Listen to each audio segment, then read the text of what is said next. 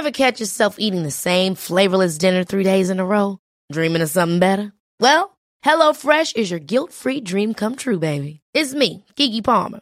Let's wake up those taste buds with hot, juicy pecan-crusted chicken or garlic butter shrimp scampi. Mm. Hello Fresh. Stop dreaming of all the delicious possibilities and dig in at HelloFresh.com. Let's get this dinner party started.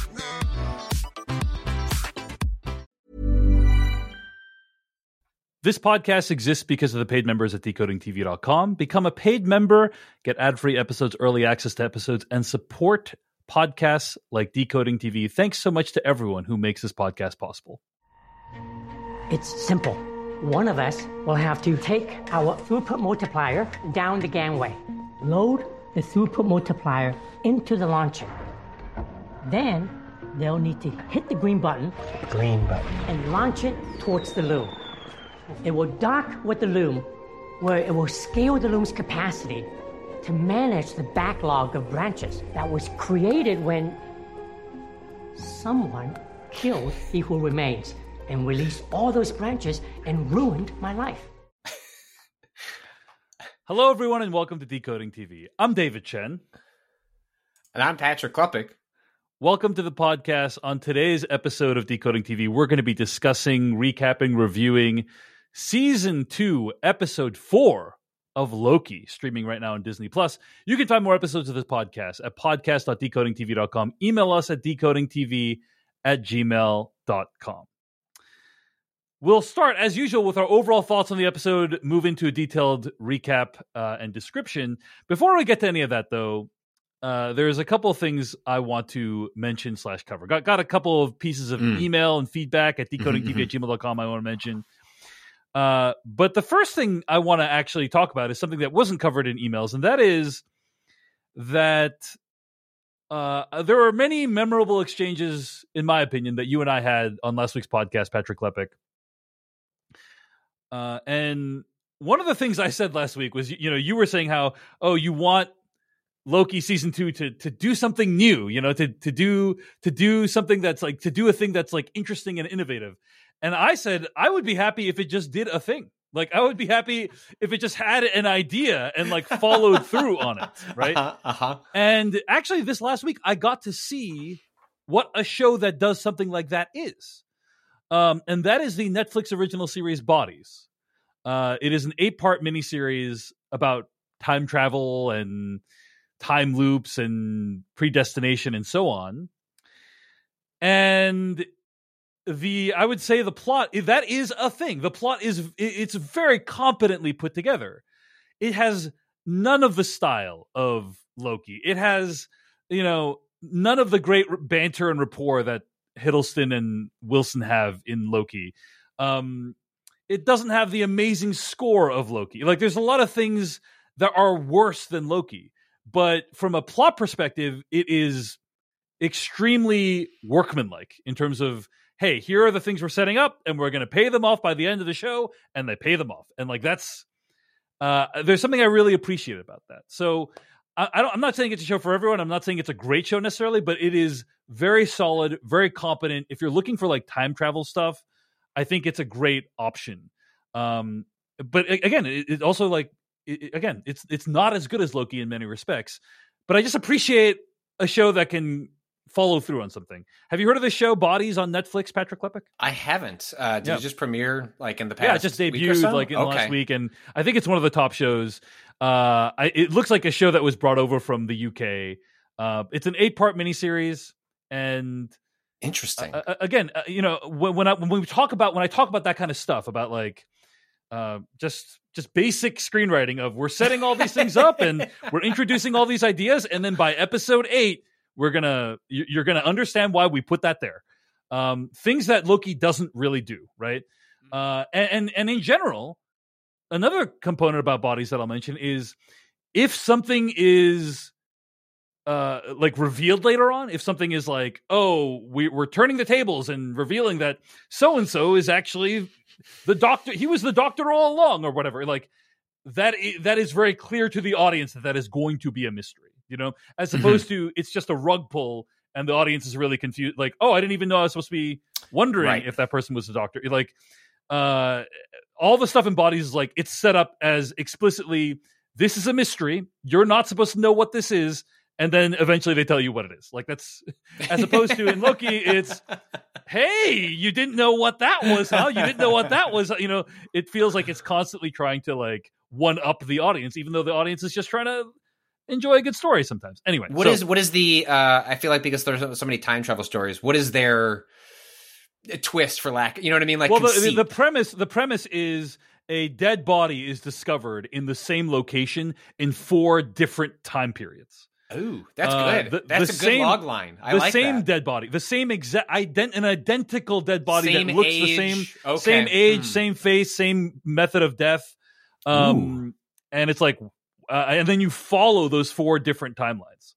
Uh, so you kind of understand like how they each investigate it in their own time periods. That's an easy sell. If you were now, granted, obviously the MCU is convoluted as the na- as, as is the nature of a like decades long franchise. But if you had to sit and just summarize Loki in a sentence that was that direct, like what's the show about? What's Right. cool? right. I could not do it. Like, like Exactly. I could spend half an hour whittling a sentence down, and you would just not be able to get something that is that. Uh, and it's why I wanted to ask, because like the fact that you responded so strongly to it suggests to me that there is a one line Right. log Yeah, yeah. explanation for like like what's okay what's the deal here and it's like Right. oh okay Yeah, like a, a body found you know in four different places four different the exact same body f- found in four different time periods that are like decades apart, and then like it's a great it's actually sell very ambitious. It's very ambitious. The show is like trying to like show you how the murder investigation would unfold in four different time periods, and like in some of these time periods, fingerprinting right is is like a fringe science at that time. You know, like so it's like or you know. Uh, doing an autopsy is a bigger deal in some time periods than other, you know. So it's like it, it's very ambitious and um and has like a really good hook, uh, and pretty much everything pays off. Now, you can debate how well it pays off, but like it, it's like at the end, I, I felt very satisfied. I felt I felt like um very respected by the storyteller It's in feel, a way that is I, like an extension of your uh, your broader disappointment with a lot of modern television storytelling, especially these franchise things. It's like, look, doesn't have to be a good ending, but just is it an ending? Which it an I, I know is like I'm saying like you know slightly facetiously, but it is especially a lot of the shows that you and I have covered, especially ones that are in ongoing franchises. There is this inability to just deliver an arc. Yes. And and Yes. there is there is an art to doing an arc that feels satisfying while also making you go, boy, I I, I could see like more here. And I think that's like been a repeated theme of the kind of things that you and I have found had problems with is just an inability to conceive of an arc that gives you satisfaction in the moment. Um, and for for you, it's like, look, man, just give me not even satisfaction, just like end, just like end, like oh, I could go watch something else, and like that's okay. Right, And that's just yeah, that is an ongoing rarity these days, especially in these giant franchise. Uh, Absolutely. properties. Absolutely. Well, uh, this does remind me of this email we got from David writing into decodingtv at gmail.com. Uh, David writes in, I've been enjoying your recaps and discussion, but I've never been so happy as when I heard the term, quote, threaten to overwhelm the plot loom, end quote, so perfectly summarize our shared concerns for the series, uh, end quote. I believe that's a Patrick Klepek coining. Um, I'll take I- it, even if it's wrong. I'll I'll I'll, I'll assume the credit now because that I I agree. I don't remember saying that, nor do I remember you saying that, but that does seem pretty clever, and I'm, I'm here Patrick to, to Klepek grab it basically for, own. literally retains zero memory of any of our conversations. no, I think I'm uh, of just. the a- podcast. I, I I have a very low opinion of myself. As, the podcast leaves zero residual taste in his mouth uh, when he when he does the much the much thing. like the ending of a Loki episode. Oh, Uh, shit. um, Okay. Well, not well, Well, not this one, but not uh, this one, anyway, not this one. one. not this one, not this one. Okay. Uh, anyway, Rob uh, F writes into decodingtvgmail.com. Let us know where you're from when you're writing in, do, uh, please. Uh, Rob writes into decodingtvgmail. In your discussion about episode three, Patrick made a point to discuss the episode's uh, highlighting of Chicago geography. However, I was surprised neither of you mentioned the thing which I found to be most distracting, which is the way Chicago's geography was presented makes absolutely no sense. At one point, Victor says, We must return to my lab across the lake. So I'm thinking to myself, Interesting. I guess we're going to Michigan. Nope. Yeah, no, his lab, yeah, yeah, mhm. his lab is in Wisconsin. Not what. I would describe as across the lake. Later, when Renslayer and Victor are on the ferry traveling north, we see the World's Fair in the background off the starboard side of the ship, putting it to their east. But if they're traveling north to Wisconsin, Chicago should be to the west off the port side of the ferry. Are either of these world breaking errors? No. But in my opinion, they point to a larger issue with Loki season two and the MCU in general lately, which is that most of their projects don't seem to pay enough attention to the little details. If they can't even keep straight which side of the- lake Chicago is on, how can I have faith in their ability to interweave so many new characters into a single narrative? I can't. Uh, anyway, Uh, that is the email from Rob writing to decodingtv at gmail.com. Wow, really? Uh, really, your comment last week about the show uh, taking place in Chicago is aging like fine milk in a hot car. Uh, I, you know, it's a, it is a, it is a fair point uh, as as it is made. I, I would only just go as far as to say, like, I just, I don't know that I would necessarily indict the storytelling of the show associated with not understanding the was geography relations of Illinois and uh, Wisconsin because I don't know how many like Wisconsin and Illinois people uh, necessarily respect the geography and uh, relative locations of Illinois and Wisconsin as well. So I think that may just Oh, be like a you know uh, uh, just a, a steady tension there. But it is true that when you do say across the lake, you can actually you know if you have a boat, you can actually take like I've known like people have rented boats and you can take it out of you know downtown Chicago and you actually can drive um, over to to, to Michigan um, and and back again. But it's true that is I didn't put that together uh, in watching the show. That's on me. Um, I was not necessarily thinking about the direction of the boat at the time, but I appreciate the listeners of Decoding TV keeping us honest, David. Um, that's that's all I ask. Absolutely. You know what this reminded me of? Uh, do you remember James Cameron making Titanic? And they built this like scale model of the ship. But the way that it was constructed, it was actually um, like the ship was pointing in the wrong direction when, uh, like uh, compared to real life. Like in Mm. the shoot, it was facing the wrong direction compared to real life. So what they did was they reversed every single thing in that shot. Um, so like all the luggage tags, all the writing that's on signs or on the cars or whatever, they just Oh my God. they custom made every component of that scene so that it could all be reversed uh, when they were actually the the final film. Uh, so that it could match Incredible. what was real. Uh, but that is apparently not the someone could not even bother to be uh, to ask someone to make a phone call to someone from Chicago and ask, "Is this where Wisconsin would be, relatively speaking?" For uh, Loki season, I don't think people are taking boats from Illinois to Wisconsin. You'd have to go all the way. like Milwaukee and Madison aren't on the water. I don't like. I don't think they're close enough. So you wouldn't. You could go to a weird rural town on the east side of Wisconsin. Which, well, good luck. Have fun there. I don't. Don't say you're from Illinois when you show up there. I, I will agree with you that I don't think this should be an indictment of the storytelling. Like I think No, that no, no. I think that like the below the line craftsmanship is often very disconnected from uh the storytelling from, from like the you know screenwriting and so on. So like uh at its best in a movies like let's say Killers of the Flower Moon, those things are like intricately tied together. Uh, but I have a feeling that they're not as tied together for a show like Loki. Uh, it just varies depending on the production. Also, like the But- World's Fair is right there. It's like, well, uh, like we want it in the shot. You know what I mean? I can just see someone just like we want it in the shot. Like, ah, like let's not, let's not Yeah, worry about exactly, it too much. exactly. And who's gonna care? The people, those those uh, malcontents on decoding TV. no, no, Get, they listen. the- They listen to this. We're like, we're good. We're good. We made it right past them. Like, then we're got. Yeah, we're fine with GTFO. most of the audience. it's okay. We got a we got a Chicago stand in Patrick Klepek, and he's gonna overlook. I'm from the northwest suburbs. I made this clear in the podcast. I am not from Chicago, and so I feel like I can't be held to the standard of. But I should understand. Well, you know, it's fine. It's fine. He's gonna overlook all the glaring errors. Okay. Anyway. Anyway. All right. Thank you for your emails at decodingtv at gmail.com. Um, and of course, you can always, always comment as well at decodingtv.com. Patrick Klepek, let's discuss Loki season two, episode four. As usual, let's start by talking about our overall thoughts, and then let's get into the detailed recap. What did you think overall of this episode? Uh, well, before I get there, I want to express uh, some profound disappointment. You know, the last couple of episodes, David, you have asked me, and I always forget. Could you write a little ditty at the Mm. beginning um, to introduce yourself, and I always forget, and then I panic, and I write something. And last night I remembered, and I wrote one last night. And then I was I was scrambling to introduce myself, at the But then I didn't- this I podcast. didn't because you didn't do it it, and I wasn't ready was for it. I was like waiting for David to do his little thing, and Okay. you're like and and I'm like ah and and so, so if you hear any scare and tension in my voice when I introduced myself was because I was I was waiting for my mark and I didn't hit it. That's Um, and- hundred percent my bad. Grossly unprofessional on my part. Uh, why don't we just do the introduction again right now? Again? Okay. Let's do it right now. Let's do it again. All right, you ready? Yeah. Okay. Uh, let me Yeah. see. I, uh, all right, here we go. Here we go.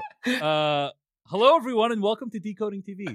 I'm David Chen, and I promise this will all make sense in the end. And Joining me today is Patrick Cup. I fucked it up.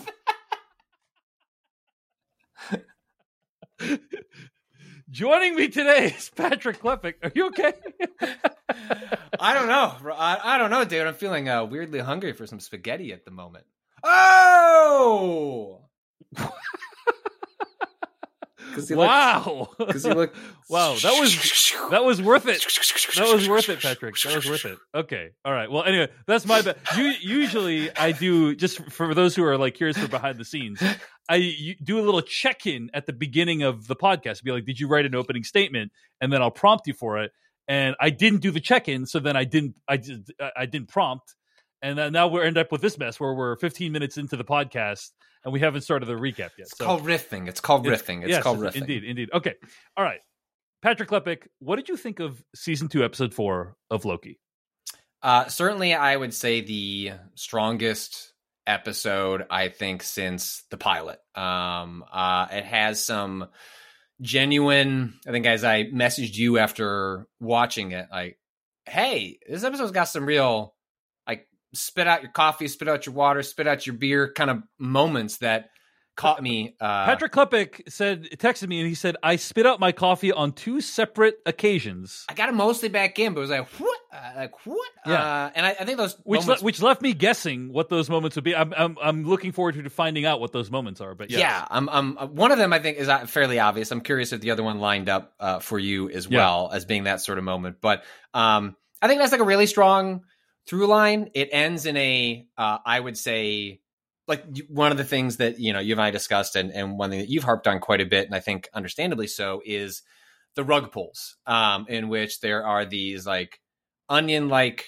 Well, onion is more general because an onion is like you kind of know where you're going, and there's another Yeah. layer there often here it's like it's rug pulls, right? It's surprises, it's gotcha moments. And those can be effective if done artfully. And I think what uh, we've seen, especially in season twos, I think often it just feels arbitrary um, and and and like woven into the DNA uh, of the show in a way that I don't think has to be there. And even though this episode uh, ends on a like like what what like a real WTF moment, it's like one I'm intrigued by. Like I cannot wait to like see the opening shot of the next episode. Right. I don't know where this series is going for the next two episodes in a at least to me like a really exciting way. And, and I mean that in two ways. One, I I I kind of felt like I knew what the arc of the show was going to be over these six and uh especially in regards to like the Victor uh, Timely character and I just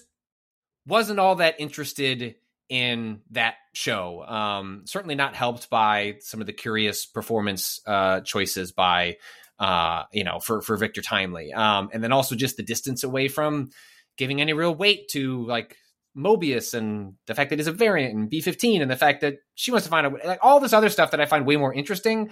Loki and Sylvie just like no time for any of this. Like we got to work on this Kang and his emotional problems uh, as he learns uh, about what's happening in this world and. Uh, now like you know a lot a lot of different things could happen it's a it's a kind of a interesting blank slate for the series i'm excited to be potentially be disappointed by what it does uh, with that bank, uh, blank slate so let's leave that, that possibility is out Mhm. there um, but even just moment to moment i found the character moments in this episode strong i found the elements of horror uh, strong this this show walks right up to the edge of whatever you would call depicting PG? violence um, Yeah. in in the sh- in in in the MCU. Um, and yeah, I just I, I ended up having a really great time. The Victor Timely stuff like worked better for me in this episode, maybe because there's just a lot less of it, so the individual moments were stronger. Plus, also he's more of a character at this point, and so I I I, I think two and three uh were pretty weak from a storytelling perspective, even though episode three had very strong and exciting production values. It was just fun to watch the show. But in terms of, hey, what's going on here beyond just I like the banter, which is always strong and always good? Is there something else beneath the surface? Am I enjoying from getting from A to Z? I enjoyed getting from A to Z in this episode the most that I have since everything was sort of table set in in the pilot, or I guess the, the first episode rather. So here's what I'll say about Loki season two, episode four. I agree with you. There are multiple holy crap moments in the episode that are just it's just great moments. Like individual moments are wonderful, and I can't wait to talk with you about them. Um, in my opinion, episodes like this are why this podcast exists, so we can like react and talk about it, and so you as a listener can enjoy, you know, communing with people after watching something that has some really bold stuff in it. You know, an episode that has some really bold stuff in it. Uh, I am also curious about where the show is going, and at this point, we basically have no sense of it. I mean, I think I, I had to check the episode numbers and be like, "Is this the finale of the of the? You know, like, is this?" And this is all the critics were sent, right? Like so the Yeah, yeah, reviews, this- the reviews yeah, that yeah. came out, you know, for folks that did like season reviews, you know. yeah, yeah. This is all that I, was. I was being facetious, like you know. Right. There's there's a couple more episodes, but I'm like, is really? Is it? uh, How are they going to even continue this? Um, because where they end it feels pretty definitive. Uh, Mhm. in in this episode, but here's what I'll say about the episode. So so I my experience of watching it was uh overall very strong. I was cackling multiple times during the episode. I was just like, that's incredible what I'm watching right now. I think this episode is the best of what this show can offer. Yeah.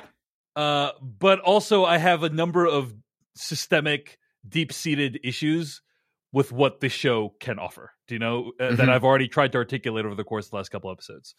Um, it has all. It also has all the flaws of what this show can offer, which are uh, uh, being really in the weeds about the literal mechanics of you know the the temporal loom and like how the TVA works and and um introducing character ideas at the beginning of the episode that like or, or like barely introducing them at the beginning of the episode and then like ha- trying to have them pay off by the end of the episode in a way that feels very clunky.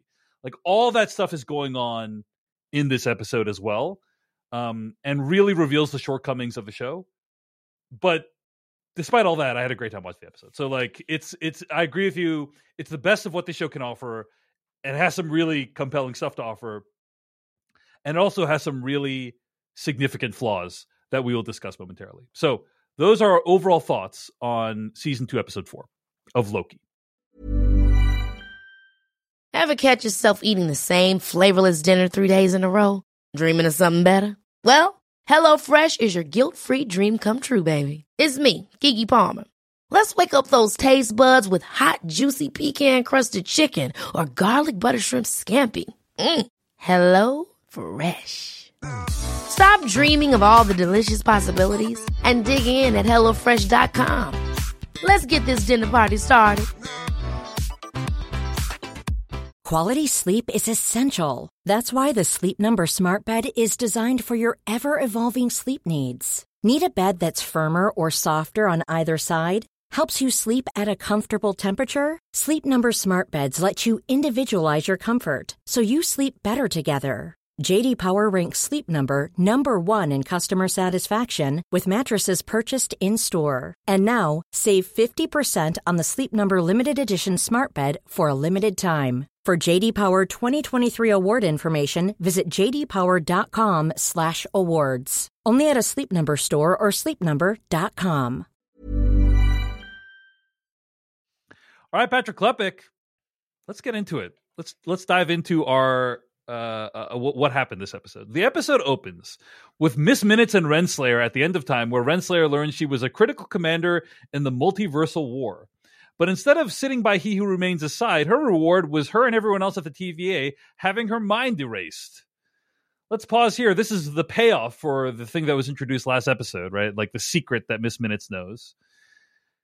And at this point, Miss Minutes and Renslayer is like, "Hey, we don't need He Who Remains. We can run. We can run the TVA ourselves. Why, why do we need that guy? You know?" And it's fine. You know, I, I have no no no issue with that as as a reveal. Like, I, I guess I you had like a I think a a moderate reaction to the fact that it's kind of dangling this plot thread that's going to pay off this episode. Like, what did you think of the payoff? Yeah, I it, it, I guess this theory could still pan out. I guess there's a reason. There's no reason it couldn't. I my pet theory had been that Renslayer was a Kang variant. Um, yeah, yeah, was, yeah, yeah. And it's I suppose still could be true. Like there's nothing. Right, right. Even though all depictions of Kang are you know the actor Jonathan Majors in different outfits, there's nothing about the character especially as depicted by Loki and all other variant like all of season 1 of Loki was look there's frog Loki there's like female like there's no reason that Kang has to look like Jonathan Majors other than just that's the way that they've depicted the character so far. So that had been my pet theory. Like, oh, and they were going to find out that he's been manipulating other Kangs through the multiverse to mm-hmm. to do do his bidding. Um, uh, and again, like that still could be true. Um, this version at least provides. I mean, it's obvious what it's providing, which is like, hey, like, why is she so like emotional? motivation for this character that has been sorely lacking the entire season, in which this character, like Renslayer, is bouncing around, acting as an antagonist with no emotional juice explaining why. Right. Like, eh, you know, it's how we end up in awkward conversations with Renslayer and Mobius. But like, they really, really think like we should be working together. And even Victor Timely pointing out, like, yes, really feels like yeah. we should all be working together. Don't we all want um, the same, literally the same thing? And that is and, that is a failure of the storytelling to produce appropriate tension and conflict, so that those conversations don't seem really goofy to the audience. Absolutely. And you know, one of my favorite YouTube channels is uh Pitch Meeting with Ryan George. Have you seen the pitch meetings? And he has this catch it's, it's an amazing series of where he pretends to be Hollywood executives pitching each other a movie. Uh and then he like reveals all of the flaws of the movie during the pitch meeting and he has um a saying that uh, we now say a lot in this household which is like whenever there's a big plot leap that needs to happen um he'll say something like super easy barely an inconvenience that's the saying. Is like super easy barely an inconvenience. Uh it, it turns out there's a, a simple explanation for that. And the super easy barely an inconvenience happened probably a couple times this episode, but the one thing that really struck me was how does Renslayer get back to the TVA?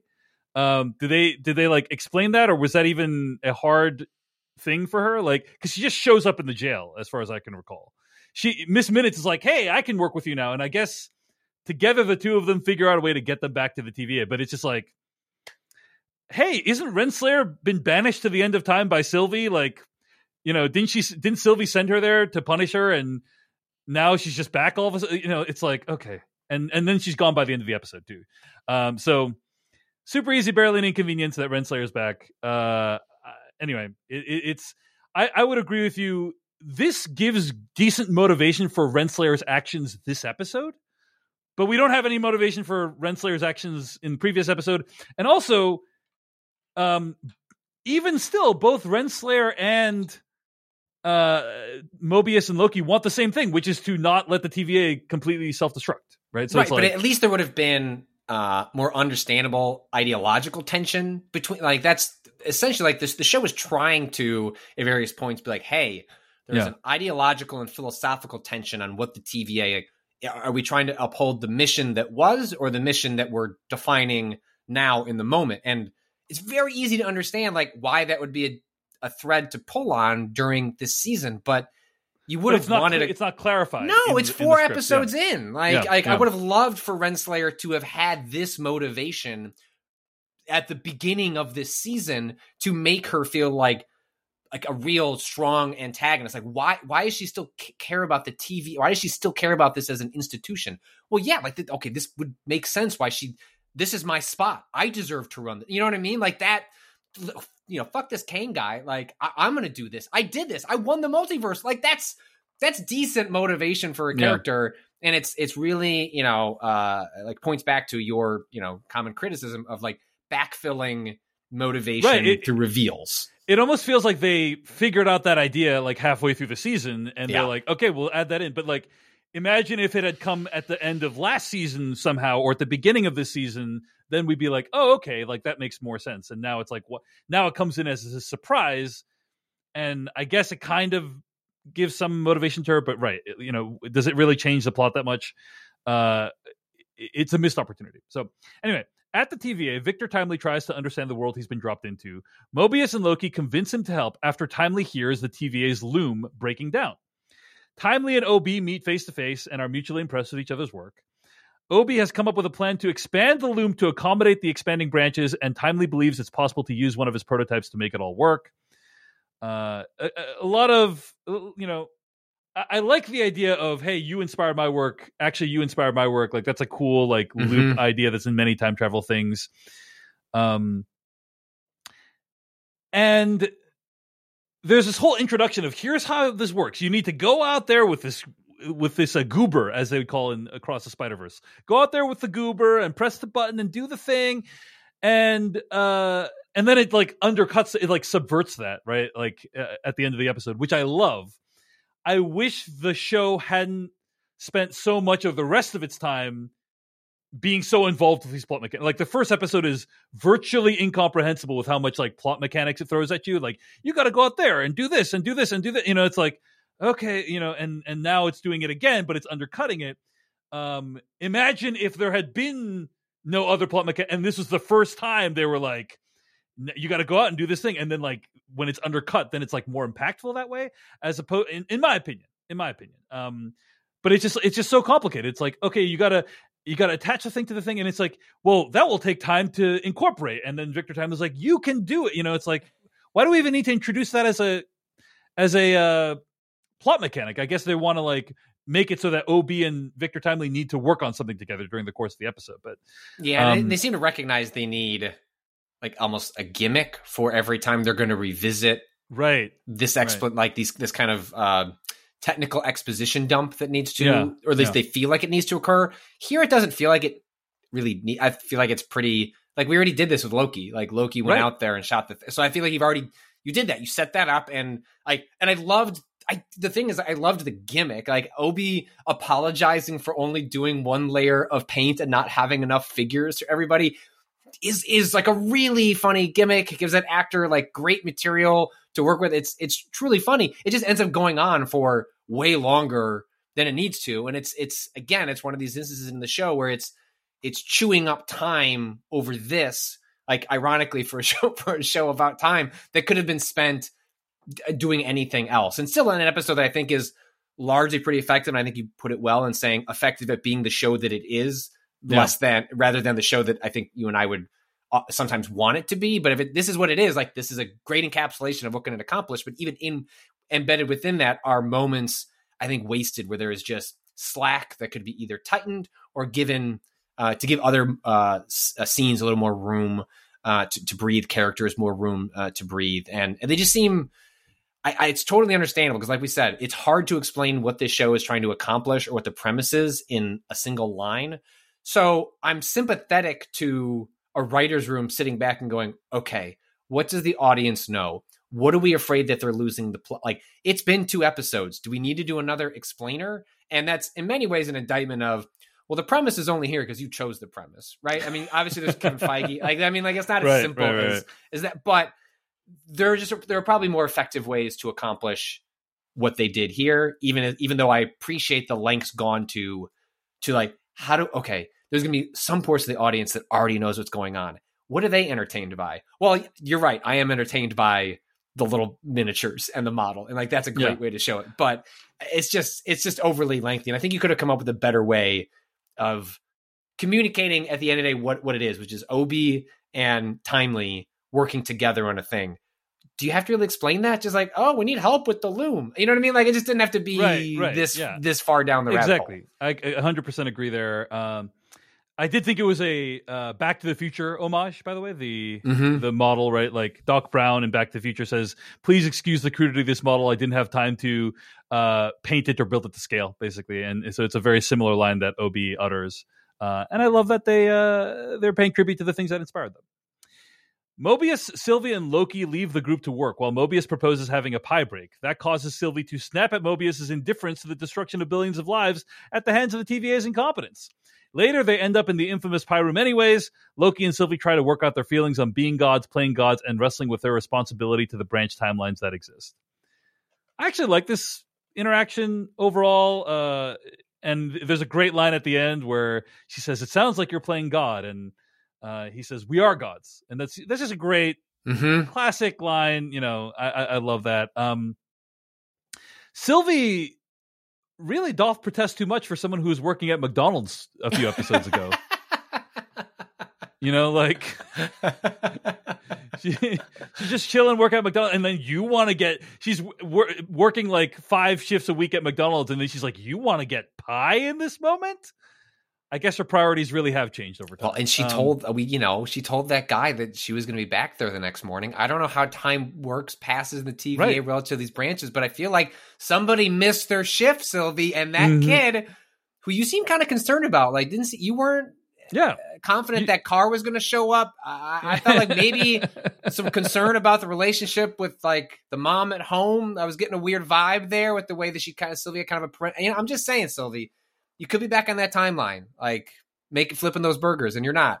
You're here yelling about the about the pie. But I'm I'm with you. I think it was a it's a good scene. That said, I'm like at the conclusion of season one, you know, they're sort of in love, right? Like, and Yeah, it's like a yeah. funny way to reflect Loki as a character's like self-loving, e- like egotistical nature. I think him falling for another version of himself is just a deliciously appropriate uh comic booky thing that I that I found like really natural for the character. And I gotta be honest, like I'm just I'm less interested in hearing them bicker over the nature of their the ethics of the multiverse and branch timelines as much as I just wish they would talk to each other about each other. Um and like I didn't. I there's a didn't little bit of that happening here, but I, I guess I just worry. It's like for every time we do this, it's a moment that we they can't talk to each other about themselves. And now, granted, some of this is in this conversation is them talking about themselves through this like broader topic. But I don't. Again, it's I still feel like it's an extension of there's characters talking in a room having a moment, but we're still talking about like the multiverse and the timelines as opposed to more grounded human stuff that I that I wish it spent a little more time with. You know, say what you will about the tenets of the TVA. At least it's an ethos. Is what I have to say about it. And I, I actually didn't mind it. Honestly, this is just an analogy, so don't get upset. Mhm. Uh, but I'm just saying, like, it reminded me of conversations I've heard between like Bernie Sanders supporters and Joe Biden supporters. I'm just gonna put that out there. Or like, you know, uh, Democrats and anarchists or whatever. You know, I'm not, I'm not saying, and I'm not saying those are equivalent either. Like, Sure, sure, to- sure, to the sure. Bernie Bros. But I'm saying like, there's people who want to improve the existing system, and there's people who want to destroy the system we have and rebuild from nothing.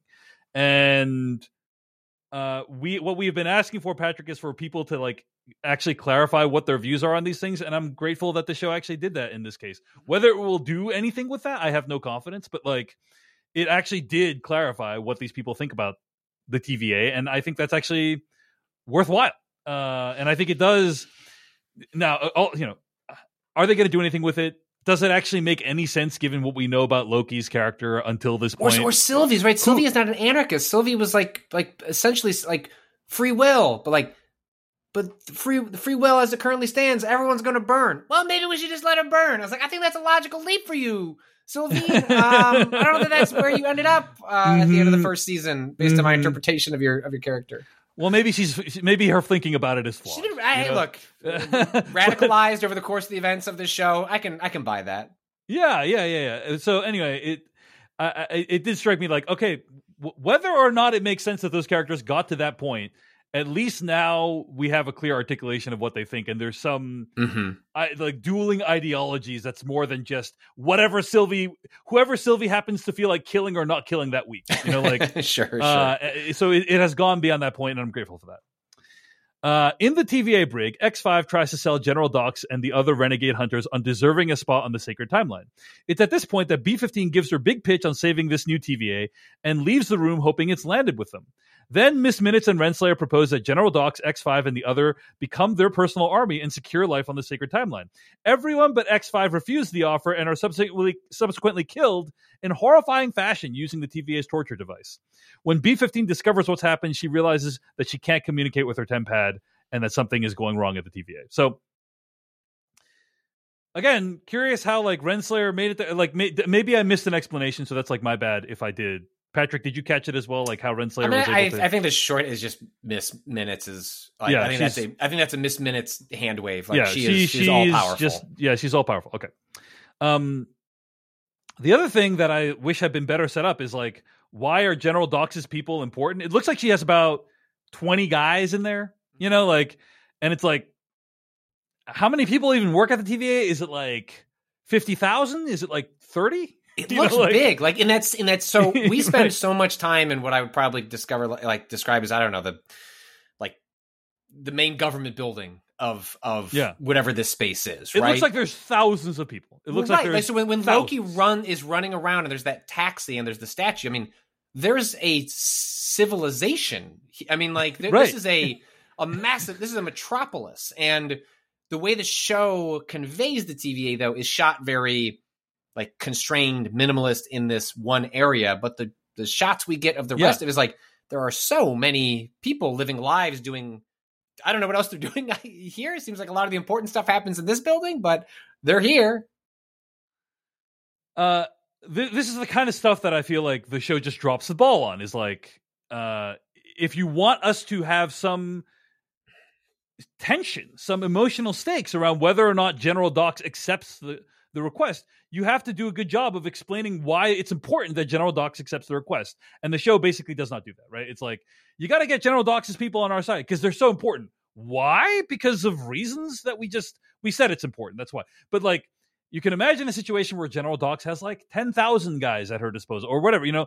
And like, yes, that would be harder from a visual effects perspective, but it would at least convey why this particular decision is important. You could just say they're Uh, hiding in the branches. You know what I mean? Like there are hand wavy ways that like they're in hiding. Like they'll come out if they get or, the signal.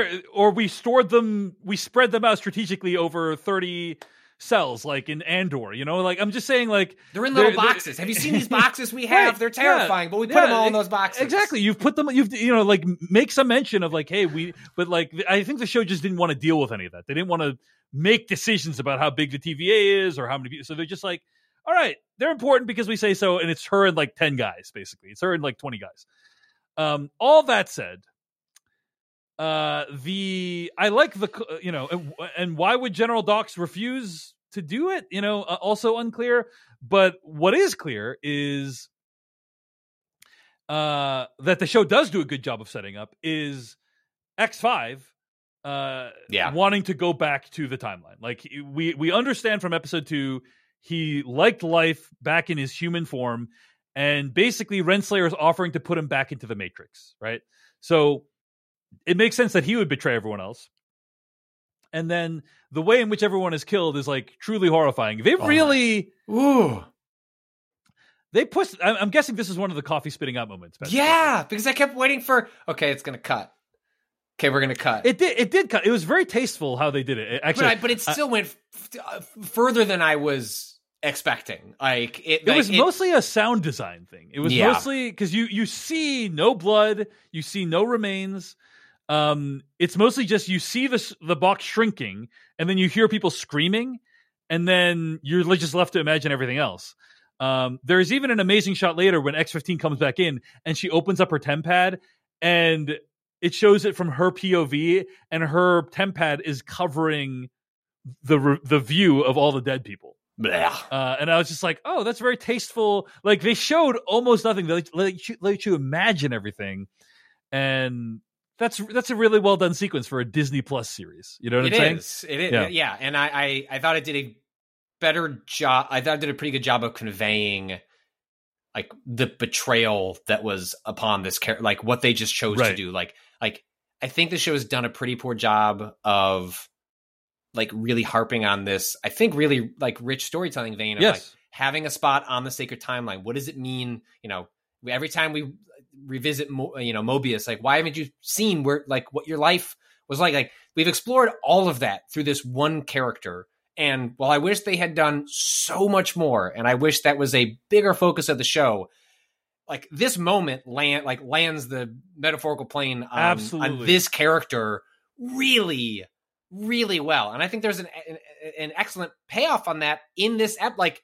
consequences of that choice like that is another great payoff like later like it, it's it's one of those moments where it's like hey a lot of the threads in this show i'm worried about they feel like they're just gonna keep dangling um much like the loom ever expanding and it's and it's and its its branches uh but this one ah, feels like they snipped it pretty well, and like it ends in a place that is terrifying, but also understandable. Like, I, yeah, you know, the people in that room, you know, General Dox and, and the folks under her, like, well, they don't understand what's tempting about it. But man, we saw his life. Yeah, that seemed pretty fun. Like, seemed Yeah. like he was like fulfilled and happy and had motivations and like that's nothing that these folks at the TV have because they don't know what they don't have. And so I thought they they do a really good for a character that I was worried that was going to get kind of sidelined and does get sidelined for various reasons. It was cool to see that they found a way to get that character into a place that was like I don't know about I'm, I'm empathetic, but I understand why the character landed where they did, and I found that really satisfying in a show that doesn't have a ton of those moments, especially as we're still two episodes out and we don't know how these other characters are going to end up. I'm glad you're pointing that out because the way the show shoots the horror, the horrifying thing is it lar- like a huge part of it is locked in on his reaction to it. Yeah. And that's what's amazing. That's why you hire someone like Rafael Casal is like he can convey the extreme ambivalence he feels seeing all of his coworkers getting crushed into a tiny cube. You know, I'm not sure. I, I I don't know if I describe it as ambivalence, but I think he the, the what what you see in his face is it's worth it. This is hor- like what I am doing. I think he accepts that what he is doing is is horrible, and he knows he is a horrible person as a result. Mhm. But it's worth it. Like that. The t- like that spot going back to that. It is it is worth Mm. leaving Yeah, all this yeah. behind. I I don't think he's Sure, I think I, he's- guess that's what I'm trying to say is like he has conflicting emotions. Yeah, it's horrible, yeah. but it's worth Yes. You know, that's yes, that's yeah. what I mean to say. gotcha. Um, but yeah, it's it's a it's a great performance. It's like a wonderful moment in the show, uh, and and does a great job. It's like arguably more effective than showing a box of little bones and blood and everything like that. You know what I'm saying? yeah, I don't need to see the he and she who may remain from that box at the end of it.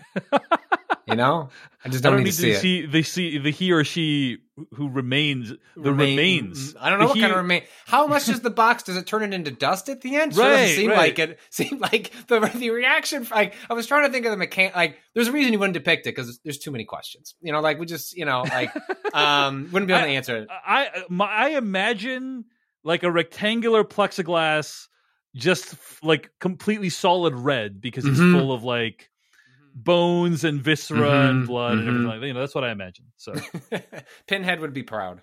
indeed, indeed. Uh, but great moment. One of the most horrifying things I think we've seen depicted in any Marvel thing. I, I was trying, Like, you know, the closest that uh, Marvel, you know, there was the wonderful Werewolf by Night um, last Yeah, yeah, Halloween um, that they just oddly released in color, um, which I think is mostly just an extension of we need things to. There's Yeah, we need- strikes I'm sure taken away the things for us to put out. That black and white thing, put it in, put it in, put color. it on in color. Put it on in Um, color. yeah. uh, Michael Giacchino did one. I was a great, a great little. If you haven't seen it, because on Disney Plus, like it's it's it's an awesome little um addition to to that world. Um, but even that is ugh, like it's it's it's not that violent. It's not that upsetting. It's just not what this world does. And frankly, the way they get away with it is just like you said, they can't show it. And so Yeah. I think it for you and I, for like adult viewers or even like like teenage viewers, we can fill in those blanks. Um, if if like my you know my kid is like hot and cold with like superhero stuff and is certainly not invested enough to watch the second season of the Loki show to like, like at that level of keeping up. But were I to watch that with my seven year old, I don't even know how it would be upsetting, but it wouldn't be upsetting in the way it is to you and I because there's just no way for her to conceptualize like how bad it is, which is kind of the genius of the shot, right? Right, it's like right, yeah. you're too young to know why this is fucking disgusting. And that's great for you. I'm so happy for you. You're seven. Yeah, You haven't been. You, You, are too been young ruined. to understand why this is one of the worst things that's ever been Yeah. shown on screen. Uh, the, the the only thing that comes close in terms of psychological body horror that I can think of is remember in I want to say it was either Infinity War, Avengers Infinity War when uh somebody gets the Reality Stone and like turns Mantis into like a bunch of ribbons. You know what I'm saying? Yeah. Well. Which, by the way, is also yeah. something that happens in this episode. So yeah. Yeah. uh, so two, this Hmm. episode has two of the most horrifying things that have ever happened in the MCU, which I really appreciate. And you could argue the snap and people vanishing, but that's not nearly as like gross as That's like emotion. That's emotionally. that's emotionally difficult, Yeah. um, but you know, the only thing worse than being crushed to death by a box is being crushed to death in a box with all of your coworkers. That's that's the thing that I can't. Please give me my own box. You know, Please give me my own box to die in. That's all I am asking for. I want a four day it- work week. I want like good health insurance, subsidized by the government, and I want my own coffin, my own digital coffin box to be crushed Right. in when I'm done with. with What is uh, a coffin if not like a need for an individual box to die in? You know, like Show some respect. exactly, absolutely, absolutely. Anyway, great scene, one of the greatest. I'm glad we spent so much time talking about it because definitely worth reacting over. Okay. Uh, while marveling over a machine that can dispense hot cocoa, a hunter guarding Victor Timely is pruned by X5 and kidnaps Timely. Obi realizes the reasons their temp pads aren't working is because Miss Minutes is back and messing with the TVA systems. While they scramble for a solution, Timely buys time with Renslayer and Miss Minutes by convincing them he can help them out. It's at this point that we transition to a scene from earlier this season when Loki was scrambling through a dying TVA trying to find uh, trying to find a way to stop himself from time slipping. We learn the person who pruned Loki was actually Loki. The loop completed, Loki and Sylvie pick up a mysterious object, a telephone, and communicate with Obi. Obi suggests rebooting the system and turning off all the safety measures of the TVA, including ones that prevent the use of magic. All right, let's let's pause here to talk about this for a second. Um,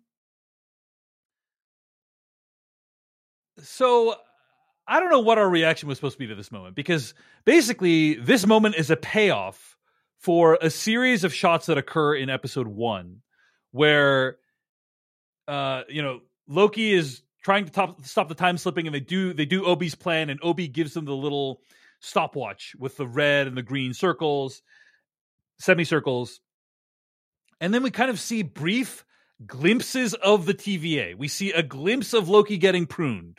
We see a glimpse of Sylvie in the elevator, and then we see Loki and Mobius crashing into the TVA. You know, from from the temporal loom.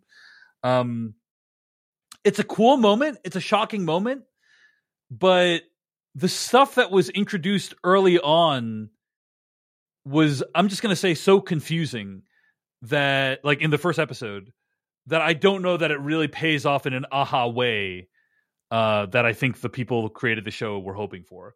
Patrick Klepek, what's your reaction to this? Uh, I agree with you that it's not as aha as, as maybe they're hoping for. More for me, the the way it's shot, the m- music is it's very like somber and melancholy and sad in a way, Mm-hmm. and like there's not like the mechanics of like what's occurring are not like sad or mel- like he's saving him like he's saving him like you just you're completing like it just didn't really there are moments in the show where it's like using its like synthesizer like Yeah. soundtrack to like make you feel something and i just there wasn't anything to be felt in this moment i, I guess the idea of pruning yourself feels uh, like when said out loud I'm like yeah i guess that would be kind of weird to have to sneak up on oneself but it becomes very obvious what he needs to do in that moment. It's not like you're killing yourself; you're actually saving. So I don't know. It just it was shot in a sad sort of way, and instead it was just sort of no, we're just sort of closing the literal loop on a plot, you know, device from Yeah. from early this season. Um, and so I Uh, don't know. It, the- it, it felt like it was played as a bigger moment than than how it lands for me as the viewer when I was watching it. I think the the way to you really want to do a scene like this, and by the way, you know this is kind of the stuff I'm talking about with the Netflix series Bodies. That like it does do stuff like what I'm about to say, which is you show that scene from earlier in the season with more context, like make it make sense of like, and then when we get to it again, we're like, oh, now I understand why we saw the thing earlier. You know, like instead earlier in the season, episode one, it was like we saw these brief flashes of things that didn't really make any sense to us at all. Like it, it are, honestly felt like it could have been a dream sequence. What was what we saw earlier on. Um, so as a result, I think this is there. There's not much here other than the aha of it's Loki pruning himself, right? Yeah, or if they could have talked, right? Like like a lot of the Yeah. show has been exchanges between different like if you know uh you know the shot that the, the show chooses is one of surprise, like pruned from the back, but if you could have had 30 seconds where it's like, "Hey, hey, got to prune you." Like remember the whole thing like you're to die. Uh, you know like, there could have been Yeah. a moment and it, frankly it seemed like a moment that was more humorous than dark and sad and dramatic and so i just sort of fundamentally disagreed with the portrayal of that scene because it just didn't land for me how they were wanting me to feel and i actually thought a different route that was uh, like a, a banter between these two like it's you know loki coming full circle on himself is i don't know it could it could have it could have gone a different route Now, I'm also going to put this out there, Patrick.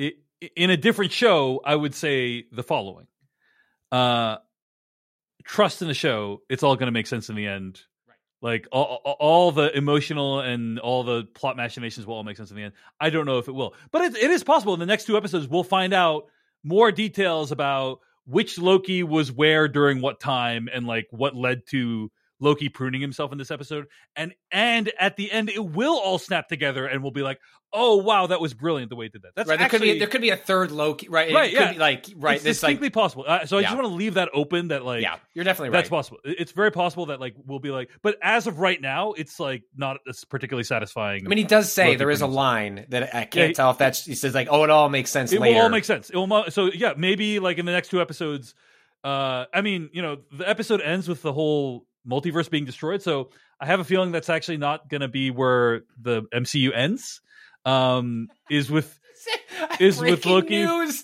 like we've canceled Thunderbolts. Like with all none of Yeah, these is yeah, happening. yeah. Sorry. is with Turns Loki, out, Loki season two episode four. I don't think that's where it's over. So, uh, so again, highly possible there's going to be something that explains the Loki pruning himself scene, and then maybe we'll, when we go back to episode one, we watch it again. We'll be like, oh my gosh, all the clues are there. It's incredible now. You know, like so. I, I, I am very open to that idea. God, it'd All be right. so funny if, like, you know, at the end of most MCU projects, it, you know, you get to the end of the credits and it says like, "Oh, Loki will return" or "The Eternals will continue." But just at the end of this one, it's like, "The MCU will not continue." Is It's just like so we decided right in the middle of this one, we're Yeah. done. Sorry, I think it's too much. Rebooting the system means Miss Minutes loses access to the TVA, but as she disappears, she cryptically says to Timely that he'll never be him. Soon after, Sylvie uses her powers to mind control X5 and prune Renslayer. They rescue Timely and sprint towards the temporal loom. Let's pause here for a moment. Uh, the again, the execution of these scenes is awesome. Like Miss Minutes rebooting herself, like that was amazing. You know, Yeah. like the way she changes all the colors and then like becomes like the basic like ASCII art clock and all that stuff uh is incredible like you can she's like starts like losing her power it's gradual it happens over time and so uh i thought it was amazing like just this is like the show at its best in terms of design and cg and you know voice acting and so on um so really good stuff there.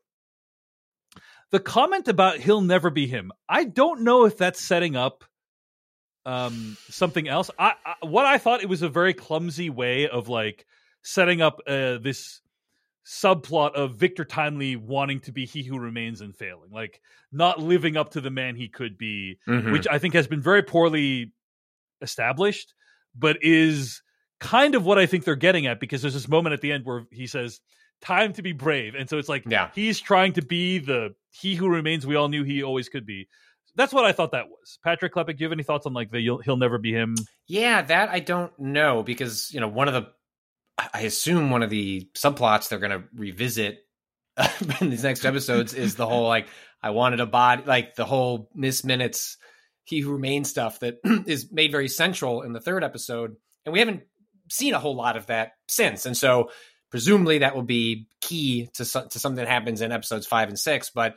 Uh, it, it all could, could could be as easily as like you said, where it's just a general disappointment like oh you didn't turn you know i left you the fucking book like th- this is this is what you ch- like this is what you've chosen Right. to become like boring like you're never going to be like who that you know he- like he who remains uh That, that's a great sort of subplot. That's a great idea. It just it hasn't the show hasn't done a great job of setting that up, in my opinion. you know? No, So, the, yeah. the thing that I think it does do well is, excuse me, uh, I, I love the moment when uh, Obi is is concerned over like, well, we have to turn off like the magic damperers, and then it dawns upon you know Loki and Sylvie like, yeah, like turn Yeah. those off because, and I've mentioned this in previous episodes where like he Loki's a god of mischief. Like the fun part, uh, you know, we see this in episode two where like use these powers in fun and interesting ways, not cloud of green smoke that arbitrarily does whatever you need it to do for things to be knocked out of the way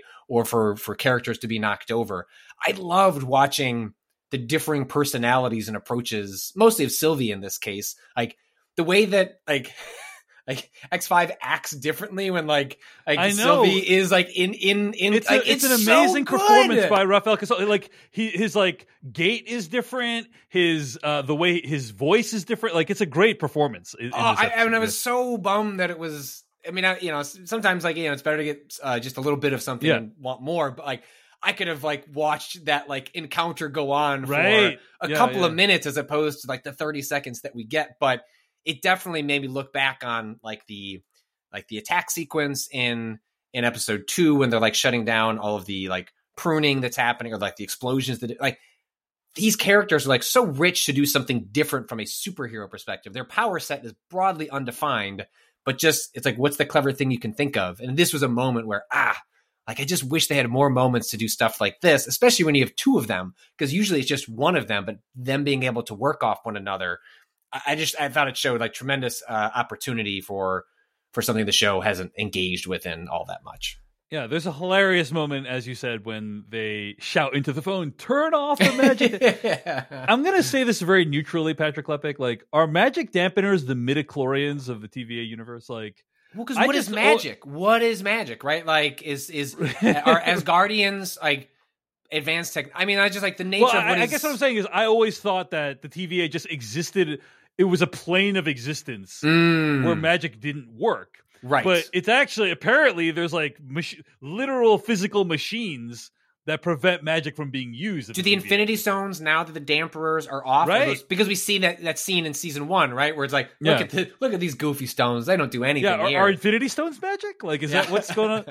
Uh, but here's the thing: what I, why I think it's genius too. My guess is my guess is we're never going to see a TVA without magic dampeners on for the Yeah. rest of the season. Like, Yeah. so it's like they get to play with it a little bit, and then we're not going to have to deal with it again, you know, for the for the rest of the season. Um, so it's a fun little plot thing, and yeah, Rafael Casal coming in. R- Rafael Casal, like basically MVP of the episode, right? Like, oh yeah, uh, between him watching all his coworkers die, and then uh, and then him pretending like him playing like Sylvie being inhabiting Ugh. his body, and then uh, he prunes Renslayer, right? yeah. Uh, everyone else takes off, and then like you see kind of Rafael Casal get his wits up, like his he he then be, comes back into possession of his own body, and you can imagine how confused that guy would be when he's like, I was just hanging out, and then all of a sudden. Renslayer is pruned. Everyone is gone. He's by himself. Like it would be, and he has this really interesting look of confusion on his face. He he was just amazing the whole episode. So Yeah, agreed. um, okay. The final task is physically taking the object that will expand the loom out of the blast doors, which are filled with powerful temporal radiation. Loki offers to deliver the object before Timely steps in and announces it's time to be brave. Upon stepping out the blast doors, Timely is turned into temporal spaghetti, dying instantly. Moments later, the loom ominously explodes. Uh, incredible, incredible. Oh, I- I- Everything about it is incredible, right? all time MCU moment, like in a All show time. that, All like, time. if I'm making like a top ten, like, Yeah. you know, WTF moments, like where uh, uh, one of these movies or shows just nails it. Like this is one of them. Like I, not in a million years, a million years, like so, like different variants of myself. Patrick, what do you think happens when he goes out there? Not a single one of them would have said, "I think they're just gonna kill the fucker." I think Yeah, he's just done so. Like, and Yeah, the way or- they do it. we're gonna get you, you. Think you're gonna we're gonna get a big like tense sequence of him going out there I and gotta be oh, brave. I oh, gotta and, be and, uh, brave. and then like oh I slipped I, I dropped the thing and there's gonna be it's gonna be on the road and like uh, you know and something's gonna go wrong with the plan and you know I, it reminds me of I was watching um I was really upset. You know, this has come up a bunch of times on Decoding TV with you and me, Patrick. But remember 24, Mm-hmm. the TV show? Uh, I was obsessed with that show when I was younger, and I would buy the DVDs and like listen to all the commentaries on 24. And I remember in season two there was this line of um, these characters play Russian roulette in season two of 24, and he said, "You know, we've seen a lot of Russian roulette scenes. Uh, we've seen good ones, we've seen bad ones. What we haven't seen is characters start playing Russian roulette and person dies instantly." and that's what happens in 24 they start playing russian roulette and literally the first bullet is is uh you know live and they the guy dies um and i was reminded of that sensibility at the end of this episode when it's like we've seen a lot of guy going out to fix a thing in space scenes but what we've rarely seen is he steps outside and he's instantly annihilated just bonk. Like, like, I mean, no hesitation. Immediately, like, you know, like it's it's just great because it's a. I think it's a great example of, yeah, just like the way you said, this episode uh, in totality is like the best version of the show as it sees itself. yeah And I think this sort of surprise is the best version of what this show does all the time, Yes. but often very poorly. Um, like surprises that like these that, that surprise is genuinely not just a like like what? It's not just a, like capital S surprising. It also has me going. What does this like? What am I even watching now? But in a fun way. It's not like it's it's removes Right. context or fills in like backstory. Like with Ren's, like it's just. It doesn't mean they're going to stick the landing. I don't know where these next two episodes go, but it's the fun kind of surprise where like they hit you with just a hammer and then you're left wondering what are they going to do next with this Right. which is a really exciting place to be in a show that i think we've you know liked at various points not liked at various points um, but have been hopeful now it's just sort of but it's rare that i felt this this genuine sort of whoa kind of moment and Yeah. that's a fun that's a fun place to be not just relative to the show that we've watched, but also just, you know, okay, if they're feeling this sort of confidence, like hopefully this carries right over into these next two episodes and maybe makes the whole work feel better as a whole when seen in totality. It doesn't fix the problems of the previous episodes, but if there is storytelling confidence going in to these last two, I hope these big swings end up being payoffs as opposed to just well, and we just on you know we're just gonna wipe all that that fun stuff like timely's there in the next episode and none of that mattered sort of thing. I don't know, but it's it's a great WTF moment for sure.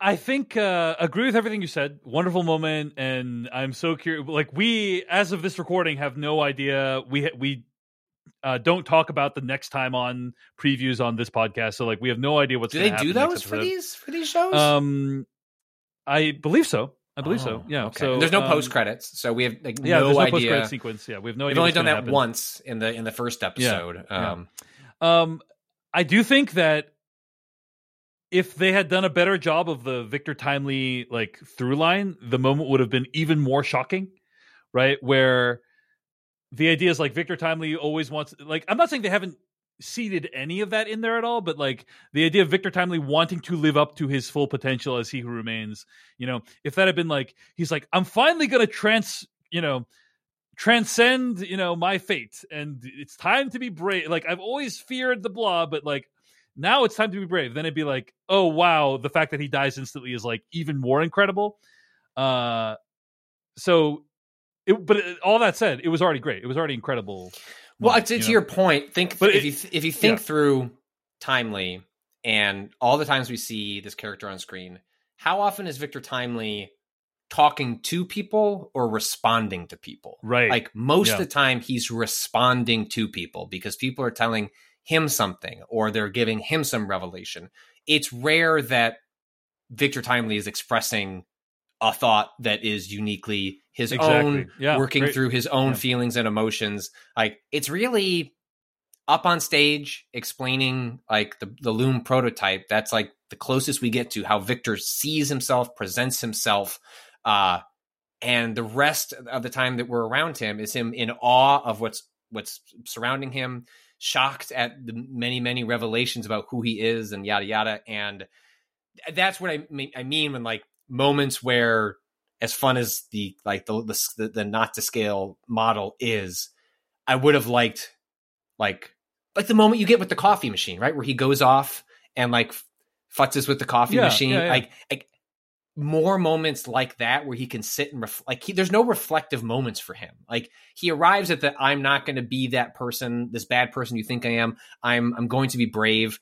Like those those conclusions make sense for the character they've drawn, but we don't Right. get enough time with that character itself to express how he got from point A to point B from his perspective. And I think that's what's missing and what makes this like go from being like the reveal like the moment he's spaghettied is whoa, but emotionally like we needed like one more episode or Right. like another big scene with just timely I think to let all that land. Like what if him and O.B. could have talked and like Right. he could explain like his complicated feelings. I think it would have given that moment more weight.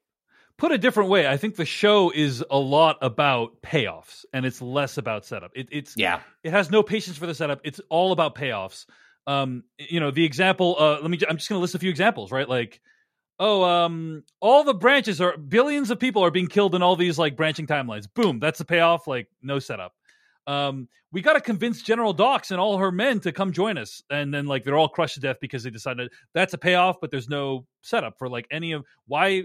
W- why does General Dox care either way? We barely understand. Like we we know she like has allegiance to the TVA, but does she? Because she's in jail right now in the TV. She you know, like, never it's like- explained why she did Right. what she did. We never got a sing not even a like cursory moment of like, why did you think it was cool to right because my philosophy was blank. And this is why this is why i was praising the moment earlier about like Right. them sharing their philosophies. At least it's an ethos. At least Yeah. like they're they're sharing the thoughts. So it's like it's all about you know victor timely is annihilated it's it's a payoff but there's no setup as to like why he would feel the need to be really brave right? Like there's again as you said it makes sense. It's not like completely out of nowhere but it's just there's the show is consistently obsessed with payoffs no setups and that really hurts the storytelling in my opinion that said really amazing moments in the sh- some all-timer moments in this episode Yeah.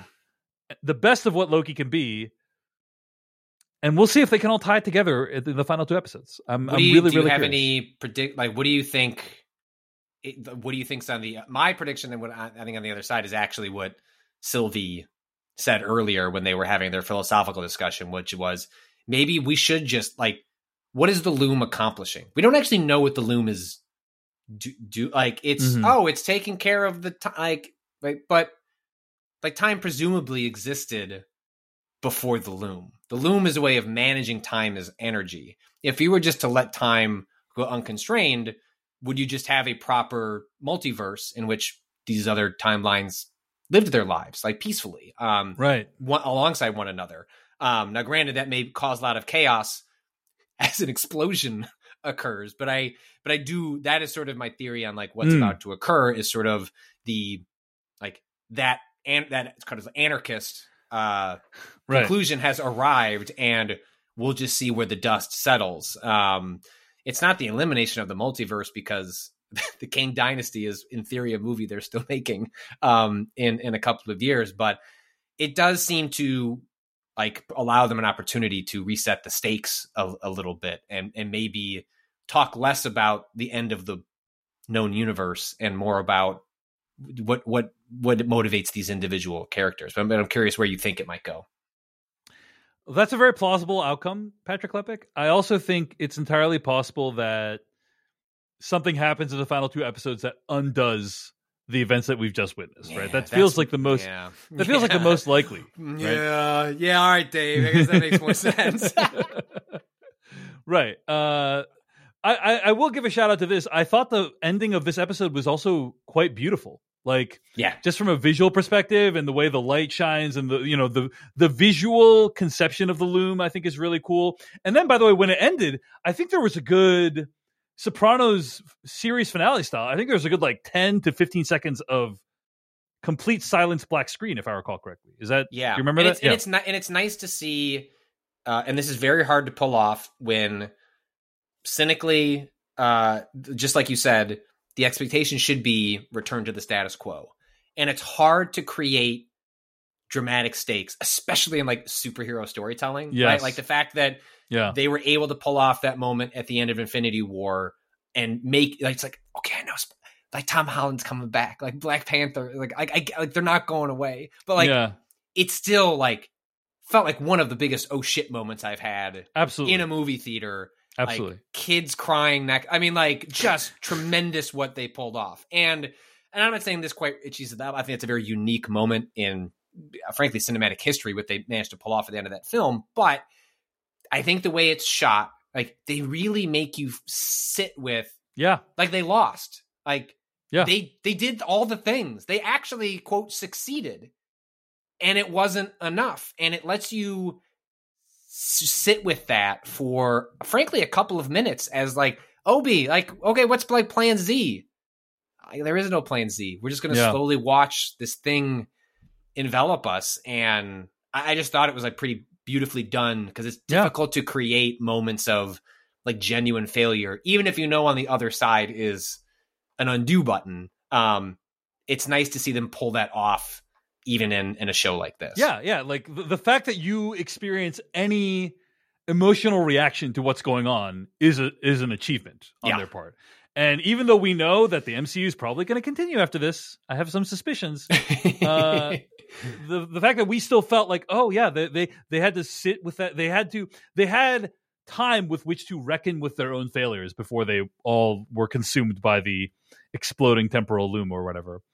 Um, that's an achievement. So, uh, really good stuff. Anyway, I think that'll bring it. Really excited to, to to dive into next week's episode with you. I'm really curious what it's going to be. Uh, but until then, you can find more episodes of this podcast at podcast.decodingtv.com. Email us at decodingtv at gmail.com. Find us across all platforms YouTube, Threads, Instagram, TikTok at decodingtv.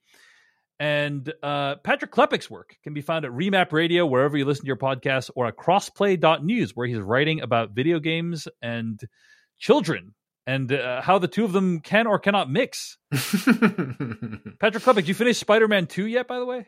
I'm not. I- According to the percentage meter, I am 22 percent.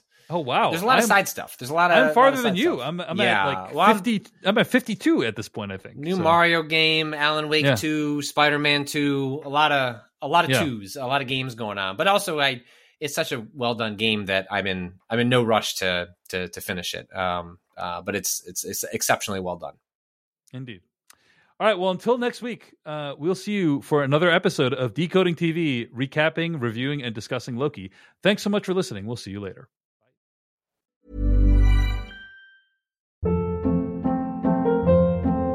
Hold up. What was that? Boring. No flavor. That was as bad as those leftovers you ate all week. Keke Palmer here, and it's time to say hello to something fresh and guilt-free. Hello Fresh. Jazz up dinner with pecan-crusted chicken or garlic butter shrimp scampi. Now that's music to my mouth. Hello Fresh. Let's get this dinner party started. Discover all the delicious possibilities at hellofresh.com.